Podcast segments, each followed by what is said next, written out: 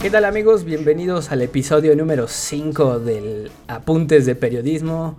Y es para mí un placer presentar a mi co-host, co-anfitriona, Michelle Estrada Torres. ¿Cómo estás, Michelle? Todo muy bien, Juan Carlos. Acá con bastante calor, pero yo creo que tú no estás muy diferente. Mira, ¿Cómo están las cosas allá en Puebla? Mira, últimamente ha estado lloviendo y entonces es el, es este, tiene como un buen ritmo la lluvia, un buen timing, porque llueve a partir de las 12 de la noche que ya uno ya está en casa, ah, la, lluvia este, te ayuda a relajarte, ¿no? La oyes así todo. Y puedes abrir un poquito la ventana, entonces ya se cruza el viento, pero a veces ya como a las 12, 1 del día, empieza otra vez el calor, pero ah, todo normal, ya estamos acostumbrados a esto. Sí, pero claro, la, la, intensidad no es tan, o sea, no es la misma. Cuando llegues a Puerto Rico en algún momento de la vida, te vas a dar cuenta de que es mucho más caliente acá. Pero acá llevamos ya dos meses, o sea, terminó febrero y, llegó como el verano. Y acá es como si fuera verano todo el año, pero está un poquito más fuerte. No te entiendo, sé de qué hablas, porque Lisette, sus papás son de Córdoba, Veracruz, que es aquí a tres horas, a ah, dos horas. Y el calor, bueno, yo no sé si es igual al de, al de, Puerto Rico, pero para mí es el infierno mismo. o sea, yo no lo soporto, es demasiado. Sí. Pero nada, así, así seguimos. Hay muchas cosas pasando en el país aparte del calor. Aparte del calor, acá está, aparte aquí hay, este, estamos en pleno proceso electoral, ya ves que es horrible eso porque hay más mentiras de las que normalmente hay y todo ese Nosotros pasamos por eso el año pasado, así que te entiendo perfectamente. Sí, horrible.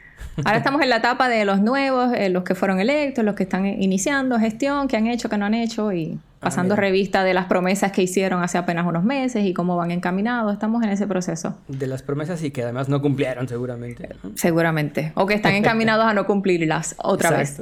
Otra vez. ¿Qué onda, Michelle? A ver, dinos de qué vamos a hablar este día. ¿Qué, ¿De qué se trata nuestro tema? Bueno, pues hoy, hoy queremos hablar sobre el tratamiento que los y las periodistas le damos a nuestras fuentes de información.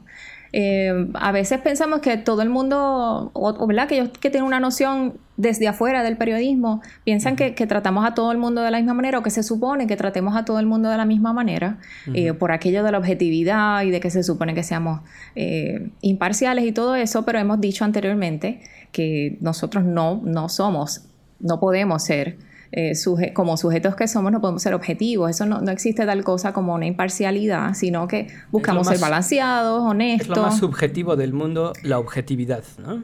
Exacto. Y entonces, pues, eh, partiendo de ahí, de esa realidad, la realidad es que no, nuestras fuentes, nosotros las vamos eh, evaluando, considerando, valorando de acuerdo a, lo que nos aporta, quiénes son, eh, qué circunstancias están pasando. Entonces, bueno, un poco traer el tema sobre esa diferenciación que hacemos entre, por ejemplo, eh, ahora que tú hablas de los políticos y de las elecciones, entrevistar funcionarios de gobierno, eh, políticos, ya sean aspirantes o ya que hayan ganado y estén ejerciendo en su, en su gestión gubernamental, y aquellas personas que, por ejemplo, son víctimas del crimen, que pueden ser poblaciones marginadas, que pueden ser personas, eh, grupos eh, marginados y desventajados económicamente o socialmente, aquellos rechazados de la sociedad. O sea, podemos hablar menos infinidad de ejemplos. digamos. Los menos afortunados. Entonces, no, no se les trata igual. Y eso, a mi modo de ver, está bien porque hacemos una diferenciación. O sea, no todo el mundo lo vamos a tratar de la misma manera porque no supone ni aporta las mismas cosas a la historia.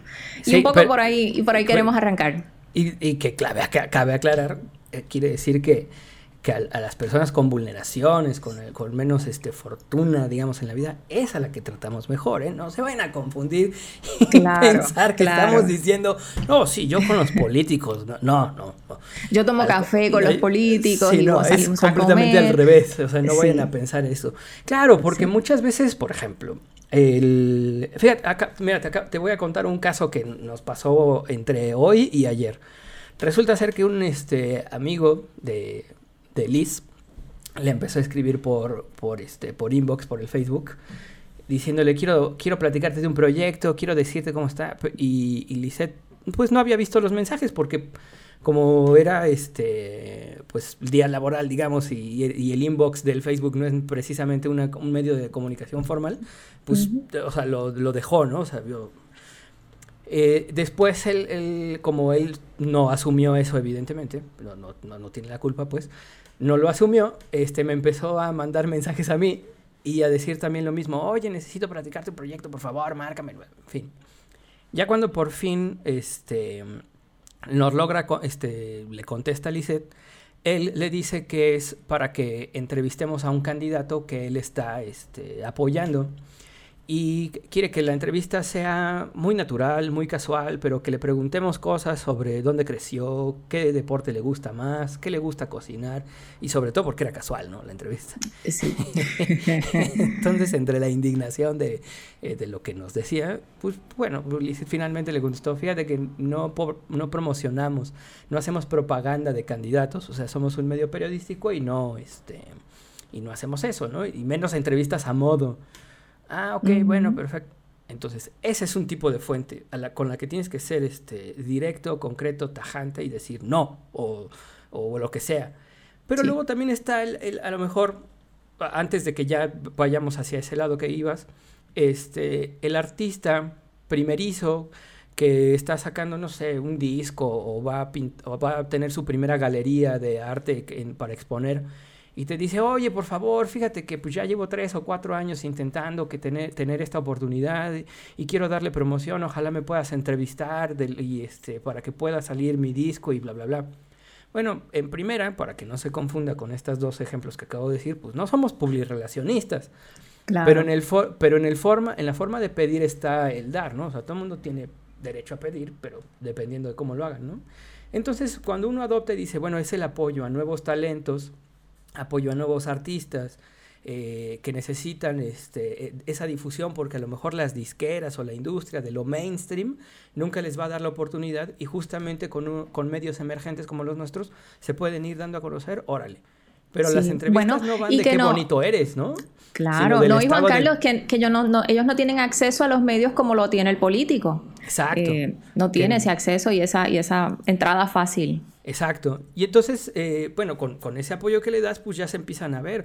Y te, te, digo, de todos modos, la entrevista no va de qué bonito eres, ¿no? O sea, de qué bonita tus músicas, sino a ver, la situación de la música, del arte, de, la cultura en Puebla o en México, eh, el apoyo de las becas gubernamentales, si se debe hacer, no se debe hacer, cómo es el público, qué tienes que hacer, en fin, o sea, no es un asunto nada más comercial porque como decíamos la otra vez, pues hacemos periodismo y entonces publicidad, periodismo y propaganda evidentemente no es lo mismo. Entonces vamos a hacer, vamos a, darte a conocer, pero por medios periodísticos, no por medios publicitarios, ¿no? Exacto. Y eso es una empatía que se demuestra. Nosotros lo hemos hecho también en Voces del Sur, lo hemos hecho con deportistas, por ejemplo boxeadores que son nuevos, que, que, van repuntando en su carrera juvenil y ya luego cuando están por convertirse en profesionales o cuando están comenzando ya su carrera como profesionales, no tienen acceso a los medios nacionales, por ejemplo. Y Puerto Rico es una isla pequeña, pero, pero hay una diferenciación entre tú tener un acceso a un medio local, regional, como es el nuestro, y tú llegar a, los periódicos nacionales o a la televisión nacional.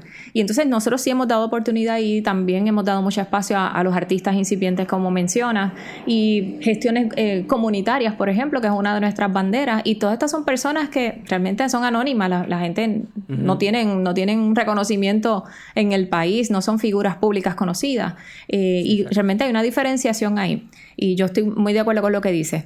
Eh, en el caso de cuando las fuentes son, por ejemplo, víctimas del crimen, yo quería comentar unas experiencias que hemos tenido en las últimas semanas en Puerto Rico por dos feminicidios que, que ocurrieron recientemente. Y es el tratamiento que se le ha dado de parte de los medios de prensa a las familias de las víctimas. En, este caso, dos mujeres que fueron en el caso de una de ellas, presuntamente asesinada por su expareja, él supuestamente confesó a la policía el asesinato. Y en el otro caso es una mujer que era pareja, tenía una relación con un boxeador profesional en Puerto Rico y él ha sido acusado ya por, por varios cargos relacionados a ese asesinato. Entonces, pues, en este caso, la, la prensa demostró empatía, demostró solidaridad con el momento difícil que estaban pasando estas, eh, las, sobrevivientes de estas mujeres, pero al mismo tiempo ya cruzaron una raya, ¿verdad? Que, se excede y, en el, y, se convierte en un aprovechamiento de la fuente eh, para explotarlo para rating, para... Volverlo para, para exacto, para volverlo un, un espectáculo y explotarlo en redes sociales y todo eso. Entonces, pues, ha sido eh, en principio una buena gestión y que de hecho la, la, prensa fue aliada cuando una de estas mujeres estaba como reportada como desaparecida. Días después aparece su cadáver, pero en ese momento en que se trataba de una mujer desaparecida, la prensa fue fundamental para activar a la policía y que realmente se le prestara atención y celeridad y se tratara con celeridad este caso.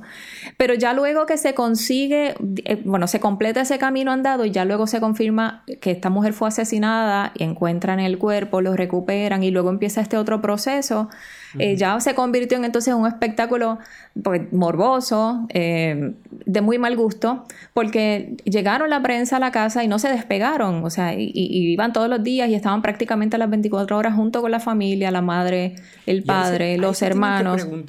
¿Qué es la ¿Cuál es la noticia? O sea, ¿qué es lo que tienen que informar realmente? O sea, una cosa es informar sobre una persona que está desaparecida y entrevistar a la familia para que te pueda decir incluso las características, la ropa que llevaba la última vez o cuáles eran sus hábitos y todo para que se, para que se pueda difundir y servir de, de, este, de pues no sé, como de datos para poder encontrarla. Y otra cosa es que ya que se encontró, ya que estamos en el rollo, ahora qué vamos a esperar, qué vamos a estar diciendo, o sea, y para qué sobre todo. Y entonces los medios no sé si, ya sé que nativos digitales no nos salvamos, ¿no? Hay muchos que no tienen ética, pero fundamentalmente los, los, este, los que de pronto, dependiendo de los sectores o de las audiencias, tienen mucho mayor penetración, pues son los medios tradicionales, ¿no? Y si ellos empiezan a colaborar con el morbo, jalan a todos los demás y empiezan a, jalar al, justamente a la, a la opinión pública, ¿no? A, la, a toda la demás gente. En este caso fue la televisión, esos medios televisivos, dos canales en particular, dos televisoras que estuvieron allí y bueno, hasta, hasta, el, hasta el sepelio, Juan Carlos, fue eh, transmitido en vivo. Eh, había un, había un vehículo donde se montaron los periodistas y fotoperiodistas con el, la toma de frente, ¿no? Y venía el, el, el cortejo fúnebre. Entonces, viendo todo eso, pues de pronto uno se pregunta también, caramba, la empatía que demostramos al principio, eh, que, que este, estaba, tenía que ser así. se actuó muy bien en, en, esa circunstancia inicial, ya luego se desvirtuó todo y convertimos a esta familia en el en el centro de atención, dentro de su vulnerabilidad, no eran capaces de decidir de decir basta o hasta aquí llegamos o ya es suficiente o no quiero más prensa en, la sala de mi casa. Y, continuaron el espectáculo, no había quien lo detuviera, no lo detuvo la familia, entiendo yo porque no estaba en circunstancias de hacerlo, pero tampoco los medios, ni los directivos, ni, ni vamos, vamos, y hubo críticas de parte de colegas, pero la, realidad es que fue terrible. Es este, o sea, nada, les vale, ¿no? Sí de verdad que sí. E, en casos de... Eh, a, nosotros nos pasa mucho, por ejemplo, en esos casos de cobertura de violencia de género. Eh, se suele tener una empatía natural con, con los sobrevivientes, que, en muchos de los casos son padre, madre, hermanos, hermanas, y hijos e hijas si tienen, eh, si, si, esa mujer tenía. Y pero en muchas ocasiones se, se desvirtúa esa intención y pues son, son cosas bien lamentables. Pasa también, no sé cómo es allá la cobertura en Puebla, por ejemplo, de, de cuando estamos hablando de comunidad LGBT eh, y dentro de la comunidad LGBT la comunidad trans particularmente, cuando son objeto de crímenes de odio, lo que nosotros acá tenemos calificado como crimen de odio, por ejemplo, o cuando estamos hablando de legislación que se está presentando, que sé que hay visto muchos titulares de que ustedes han publicado y otros medios mexicanos que coinciden en tiempo eh, con muchas cosas que se están legislando también en Puerto Rico con relación a la, a la regulación del aborto, con eh, la discriminación por orientación sexual e identidad de género, y son muchos temas que que, tenemos en común. Y en el caso más reciente en Puerto Rico, las terapias de las llamadas, mal llamadas terapias de conversión, este, ah, este procedimiento al que son sometidos personas LGBT para que cambien su orientación sexual y su identidad de género. Y, y pues es que son forzadas. Entonces, pues hay una obligación de parte, debería, ¿verdad? Haber una obligación de parte del Estado de detener esas prácticas que son pues sí, eh, considerada tortura y que están mal. ¿Está legislado? Acá se supone que sí está legislado. La, verdad no, no, tengo así el dato, pero sí, están, sí está legislado y están prohibidas las terapias de conversión.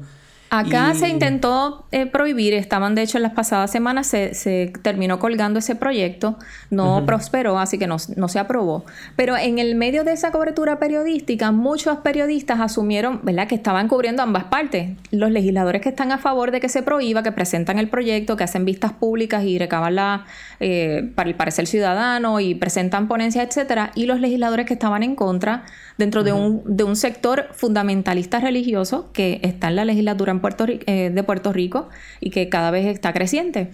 Y entonces, pues, eh, estos dos bandos, ¿verdad? Los periodistas están cubriendo ambos bandos porque sí, porque no. Porque hay que darle voz a todos, ¿no? Claro, pero asumen a su vez un activismo en redes sociales, en Twitter particularmente, a que a periodistas, algunos periodistas que son eh, de la comunidad LGBT y otros que no, que son heterosexuales, pero que entienden que es un procedimiento que es de tortura, que, que debe ser ilegal, que está incorrecto, que no hay por qué cambiar nada, ni, la identidad sexual, ni la identidad de género, ni la preferencia sexual o orientación sexual.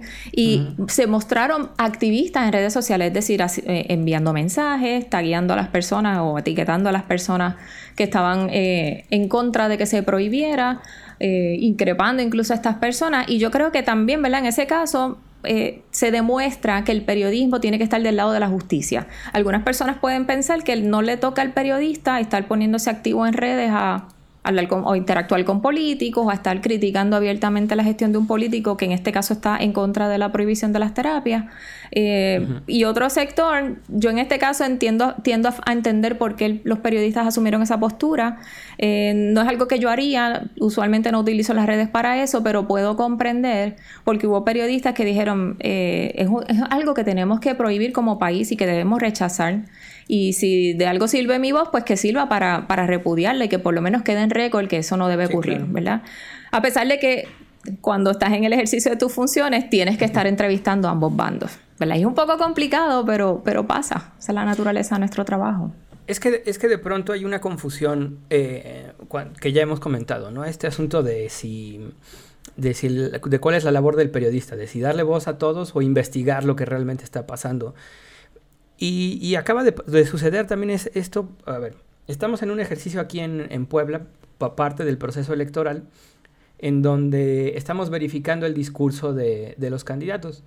Y entonces, este, nos, de, pronto sacamos una verificación de X este, candidato a diputado o a, o a presidente este, municipal y este y entonces los, del, los de ese partido, como resultó que lo que verificamos era, su frase era falsa o los datos no estaban sustentados, entonces sus aliados dicen que nosotros estamos siendo financiados por el partido este, contrario. Y al otro día salimos con una verificación que, este, que, que ¿cómo se dice? Desmiente lo que están diciendo ellos y entonces ahora ellos dicen que nos están financiando, en fin. Entonces, este, la verdad es que no nos está financiando nadie, ¿no? Pero a lo que voy es que de pronto en ese ejercicio, este, para que no nos, este, nos tuviera que pasar, este, que nos acusaran de uno de otro, uno, uno de los colegas sugirió, después de haber sacado una, una, verificación en particular, nos dijo, ahora hay que verificar al otro para que esto se vaya, este, balanceando. Balanceando. Y entonces yo dije, bueno, sí, o sea, sí, pero no. O sea, hay que ir revisando de manera igualitaria y equitativa a todos los candidatos y en el momento en el que uno diga una estupidez, ahí se verifica y se desmiente. Pero no voy a estar tendiendo a, ahora voy a sacar un verificado del otro para balancearlo, porque ¿qué tal si el otro no está diciendo nada? O sea, si, si no dice cómo, o sea, le, bus, le rebusco, los, ¿cómo se dice? Le, le busco tres pies al gato, pues no. O sea, de manera equitativa estamos monitoreando a todos si hay uno que miente más, pues ese obviamente va a tener más verificaciones. Exactamente. Pues porque es más mentiroso. Si, es más, mentiroso, si dice más frases falsas, pues va a salir más veces en nuestro ejercicio de, desmentido, ¿no? Entonces, no hay, no hay que confundirnos en qué momento viene el balance de las cosas. Muchas veces, que es a lo que quiero ir, el balance está tras bambalinas no está en lo que la gente está viendo, en lo que la, en lo que la gente este, percibe muchas veces está atrás. Es como, este, cuando alguna vez un, fotógrafo me, decía, este, ¿por qué no publicaste esta foto mía? Yo, pues, ¿por qué no está buena, güey? No, pero es que me, me costó mucho trabajo y además, pues, son fotos de un lado y fotos del otro. Sí, pero casualmente este tipo de fotos que me estás reclamando no estaban en foco, estaban chuecas, estaban movidas y entonces pues yo no puedo hacer un balance de voy a subir tantas fotos de, no sé, de, de los manifestantes y tantas fotos de los policías de manera equitativa porque si las fotos de los policías te salieron mal, pues ¿qué? O si no hay tanto de, este, de dónde buscar, pues ¿qué hago, no? Entonces el balance no está en, en, en, la, en lo que se publicó, siento. El balance está en cómo se hace ese ejercicio que también coincidíamos, este ejercicio honesto, que no es objetivo, es un ejercicio honesto de, de ir recabando la información de manera equitativa e igualitaria.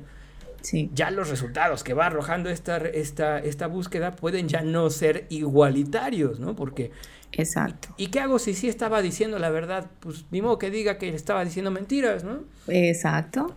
y eso me, me, hace recordar eh, todo, toda esta reflexión, el, el, episodio de hace dos años en Puerto Rico, bueno, se cumplen ahora dos años en el verano, uh -huh. ese verano del 19, que se le llama así, ahora desde ese momento se le llama el verano del 19, para nosotros un punto importante en nuestra historia, cuando el, el entonces gobernador Ricardo Rosselló eh, se revela un chat que él tenía con funcionarios uh -huh. allegados a él, e incluso personas que estaban fuera del gobierno que no debían tener acceso privilegiado a la información confidencial del gobierno, bueno, donde entre otras cosas tenían eh, mensajes en contra de las mujeres, insultantes, de burla, a la prensa incluso, a en, otros a ver, políticos. Perdona, recuérdame, ¿y en ese chat donde se estaban diciendo ese tipo de cosas, también había mujeres o solamente había hombres? No, era solamente hombres. Había dos mujeres que eran del equipo de comunicaciones que en un momento dado eh, era como pertenecían al grupo, pero en ningún momento se presentó que estuvieran interactuando con ellos. Mm, okay. Quizás pues como si por ejemplo, nosotros nos pueden poner en algún grupo de WhatsApp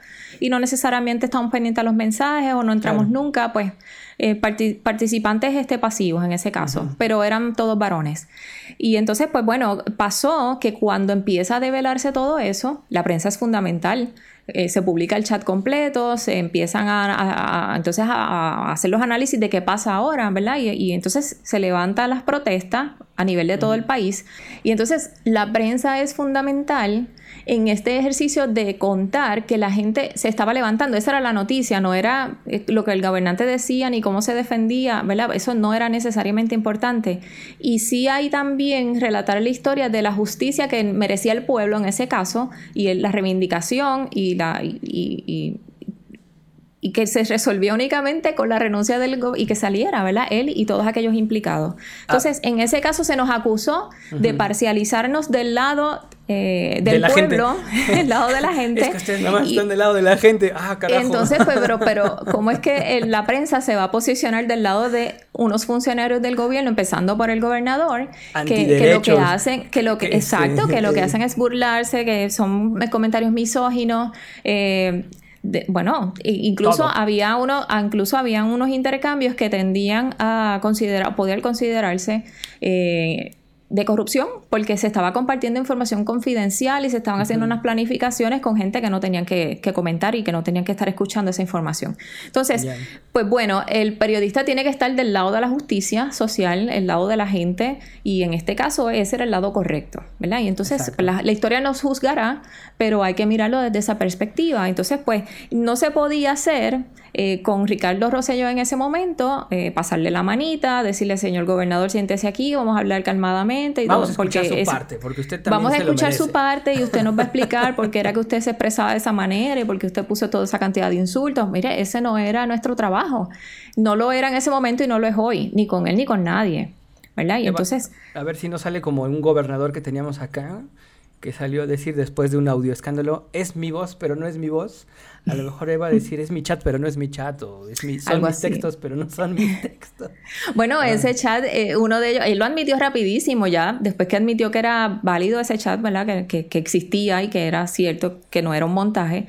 Uh -huh. Trataron de, de, incluso crearon páginas falsas para tratar de, de de suavizar el asunto y de que la gente pensara, ah, mira, no, no todas las páginas son, son reales o son uh -huh. eh, verdaderas, pero ya él lo había validado, así que ya él ya todos los demás no tenían más nada que decir. Eh, pero sí, en, redondeando, me parece que, nosotros debemos estar claros dentro de la profesión, pero también de afuera, y en ese ejercicio tenemos que estar educando a, nuestros familiares, nuestros amigos que no son periodistas y no, no conocen el oficio de primera mano, eh, sobre por qué actuamos como actuamos, ¿verdad? Y por qué, qué nos mueve. En este caso nos mueve poder contar la verdad y nos mueve poder posicionarnos del lado correcto de la historia, de estar con quien tiene que estar. Eh, en este caso, el, como tú decías al principio, puede ser algo tan inofensivo como un artista que no tiene acceso al mainstream y lo, le vamos a dar una mano y lo ayudamos a entrar, o puede ser un deportista, o puede ser un, un líder comunitario, o puede ser otra gente, pero pero algo, algo tan banal, entre comillas, como eso, y otra cosa mucho más importante, como las protestas que, derrocaron a un gobernador en Puerto Rico. Algo puede ser, más bien sería como algo inofensivo, no tanto banal, pero, pero, pero aún así ahondando a eso, bueno, depende, ¿no? Si de pronto el, este, el artista que nos está pidiendo un, este, ese espacio vemos que es un músico que compone puras letras misóginas y machistas, pues de menso, ah, le, damos, ese espacio, ¿no? Claro, claro. Que, ahorita estaba recordando porque justamente este ejemplo que dije al inicio del, del chavo que, que, que, quería para su candidato un espacio, son de un partido que se llama Encuentro Solidario y son los ultraderecha de la derecha. O sea, tienen, ahora mismo tienen un spot este, de radio en contra de la adopción y del matrimonio igualitario, de la adopción de personas del mismo sexo y del matrimonio igualitario. Y dices, neta, que tú crees que yo te voy a estar, o sea, yo saco este noticias este en donde la, no, no donde se promueve, pero donde se, se, extiende la necesidad de que las personas del mismo sexo tengan eh, el derecho y la posibilidad de adoptar niños, hijos, como por qué te iba yo a dar espacio, cabrón. Exacto. O este, o hace, ya van varias veces. Fíjate que nos escriben mucho como de agencias españolas y así, que, que, representan a casas de apuestas. Y entonces nos hacen una oferta en donde, este, para poder publicitarse, incluso la última vez que nos contactaron, este, nos ofrecían que el pago iba a ser por adelantado. Entonces, este, que eso era garantía. Y entonces les decíamos, no, o sea, a ver, nosotros no publica, publicamos publicitamos este, artículos patrocinados por este, que, este, que promuevan venta de armas, este, servicio de escorts, que enlacen a, un a sitios web pornográficos y casas de apuestas. Este de casas de apuestas lo integramos recientemente, no lo, no lo, no lo habíamos puesto. ¿Por qué lo de las casas de apuestas? Porque tenemos ya un, varios meses sacando eh, reportajes sobre la adicción al, a apostar y de cómo se está volviendo un, programa de un problema de salud pública. Entonces, de pronto publicar este, un reportaje sobre, la, sobre el, problema que se está volviendo, el que la gente empieza a apostar más y se enajena, y estar patrocinados por, no sé, Bet 2020, no sé, se me hace tan ilógico como estar sacando noticias que pasa aquí seguido en, Puebla, a, alguien que le, que le llaman el señor de la radio, ese señor de la radio no tiene madre porque va a, este, lo contratan, ahorita te digo qué sitio es, este, pero hace una transmisión en vivo en una locación donde lo contrataron y está leyendo una noticia de qué bárbaro, cuánto tráfico hay aquí, y tráfico acá, y tráfico acá, y tráfico acá. ¿Y sabes en dónde está diciendo eso? En una concesionaria de autos lo acaba de contratar así Toyota, este, Nissan, Ford, no sé qué. Y entonces está indignado de todo el tráfico que hay y al mismo tiempo está aceptando publicidad de los que lo de los que lo este producen, ¿no? Entonces claro. está, está muy, muy cañón que de pronto se llama congruencia, ¿no? O sea, está muy cañón que de pronto las personas estén buscando que nosotros tengamos este balance o esta paridad para que ah, es que hay que escuchar a todos, ah, es que todos tienen derecho a hacerlo. No, no, güey, hay que, hay que fijarnos en el contenido, hay que fijarnos en el mensaje. Y, y, si está promoviendo algo que atenta, altera, eh, ataca o, o, suprime, oprime, reprime uh, este, derechos de, de, las demás personas o de la salud pública o del interés de la educación, ¿eh? Obviamente no le vamos a dar espacio, güey. O sea, no, y sí, ok, este, se puede tomar como, como que estamos asumiendo una postura, pero es la realidad. O sea, no podemos estar como medio no teniendo una ética en la que digamos, bueno, a mí que me entre el varo, ya. Todo lo demás es X. ¿no? no, se puede. Y eso que dices, ah, y con eso podemos cerrar, es fundamental asumir postura. Un periodista y una periodista no pueden andar por la vida eh, tratando de estar entre medio para no quemarse con nadie. Hay que asumir postura y, la editorialización y la creación de contenido y diseñar y decidir, todo eso es un proceso eh, que es consecuencia de, nuestros valores, de lo que nosotros queremos como país, de lo que aspiramos a hacer. Y, entonces, pues, eh, hay que asumir postura, definitivamente, y eso está bien, yo lo defiendo como periodista, lo defiendo desde mi medio, y me parece que un poco nos toca educar más a la gente para que deje de pensar o tener una idea que el buen periodismo es este periodismo objetivo inexistente cuando y, y supuestamente neutral que lo que hace es darle voz a todo el mundo por igual cuando eso no es. Eso no es, porque gracias a eso nosotros tenemos en... De hecho, Roselló regresó y hay una elección, y de eso podemos hablar luego, para seleccionar unas personas. Nosotros somos territorio estadounidense, pero no somos Estado. Y entonces, pues, eh, llevamos toda la vida un sector de la población queriendo convertirse en Estado de Estados Unidos y otros queriendo la independencia para el país y otros queriendo quedarnos como estamos. Entonces, pues, de repente se legisla para hacer una selección de unas personas que supuestamente van a ir a Estados Unidos al Congreso a exigir la pagado con el dinero del pueblo de Puerto Rico. Si a tanto quieren la estadidad, debieron irse por su cuenta y pagarse el viaje y pagarse la vida, ¿verdad? Pero, anyway, Rosselló es uno de los que ahora entró por nominación directa. Y entonces uno dice... Pero después de lo, de lo que ha pasado, que todavía no van dos años, hay gente desde los medios de comunicación dándole acceso porque supuestamente hay un movimiento para que Rosselló por nominación directa gane o sea uno de los seleccionados. Así que en nombre del balance se cometen todos esos errores. Sí, exacto. Pero me, y me extraña, o sea, independientemente, o sea, aquí hay algo que se llama inhabilitación este, legislado, pues. O sea, sí, sí de pronto se inhabilita a funcionarios públicos para que no puedan eh, entrar otra vez al, al servicio público, valga la redundancia, para este eh, durante 10 años, durante 15 años, por alguna atrocidad que no, no me explico cómo alguien que tiene que abandonar el gobierno de la manera en que lo, en que lo, que lo abandonó, en que, lo, en que fue destituido, dos años después ya puede estar de regreso en, en el escenario político. Ya no digas nada más el público, el político, cabrón. no puede ser. No. Pero bueno, eso es tema para darle continuidad más adelante. que, para ustedes es el verano del, ¿del qué? ¿Dijiste? Del, del 19? sí. Para mí es el día que el reggaetón derrocó un gobierno. Así fue. Necesitamos a Bad Bunny de vuelta, no puede ser. bueno, ¿cómo te encontramos en redes sociales? En Twitter estoy como arroba mestrada torres y para seguir a Voces del Sur es vocesdelsurpr.com y también en todas las redes como Voces del Sur PR. Va que va. Pues a mí me pueden encontrar como arroba carlospress también en todas las redes sociales y a poblanerías como arroba poblanerías y pues de pronto en algunas arroba poblanerías.com y TV y FM y bla bla bla. Pero arroba poblanerías, ¿vale? Pues muchas gracias amigos, nos estamos viendo dentro de 15 días. Hasta la próxima.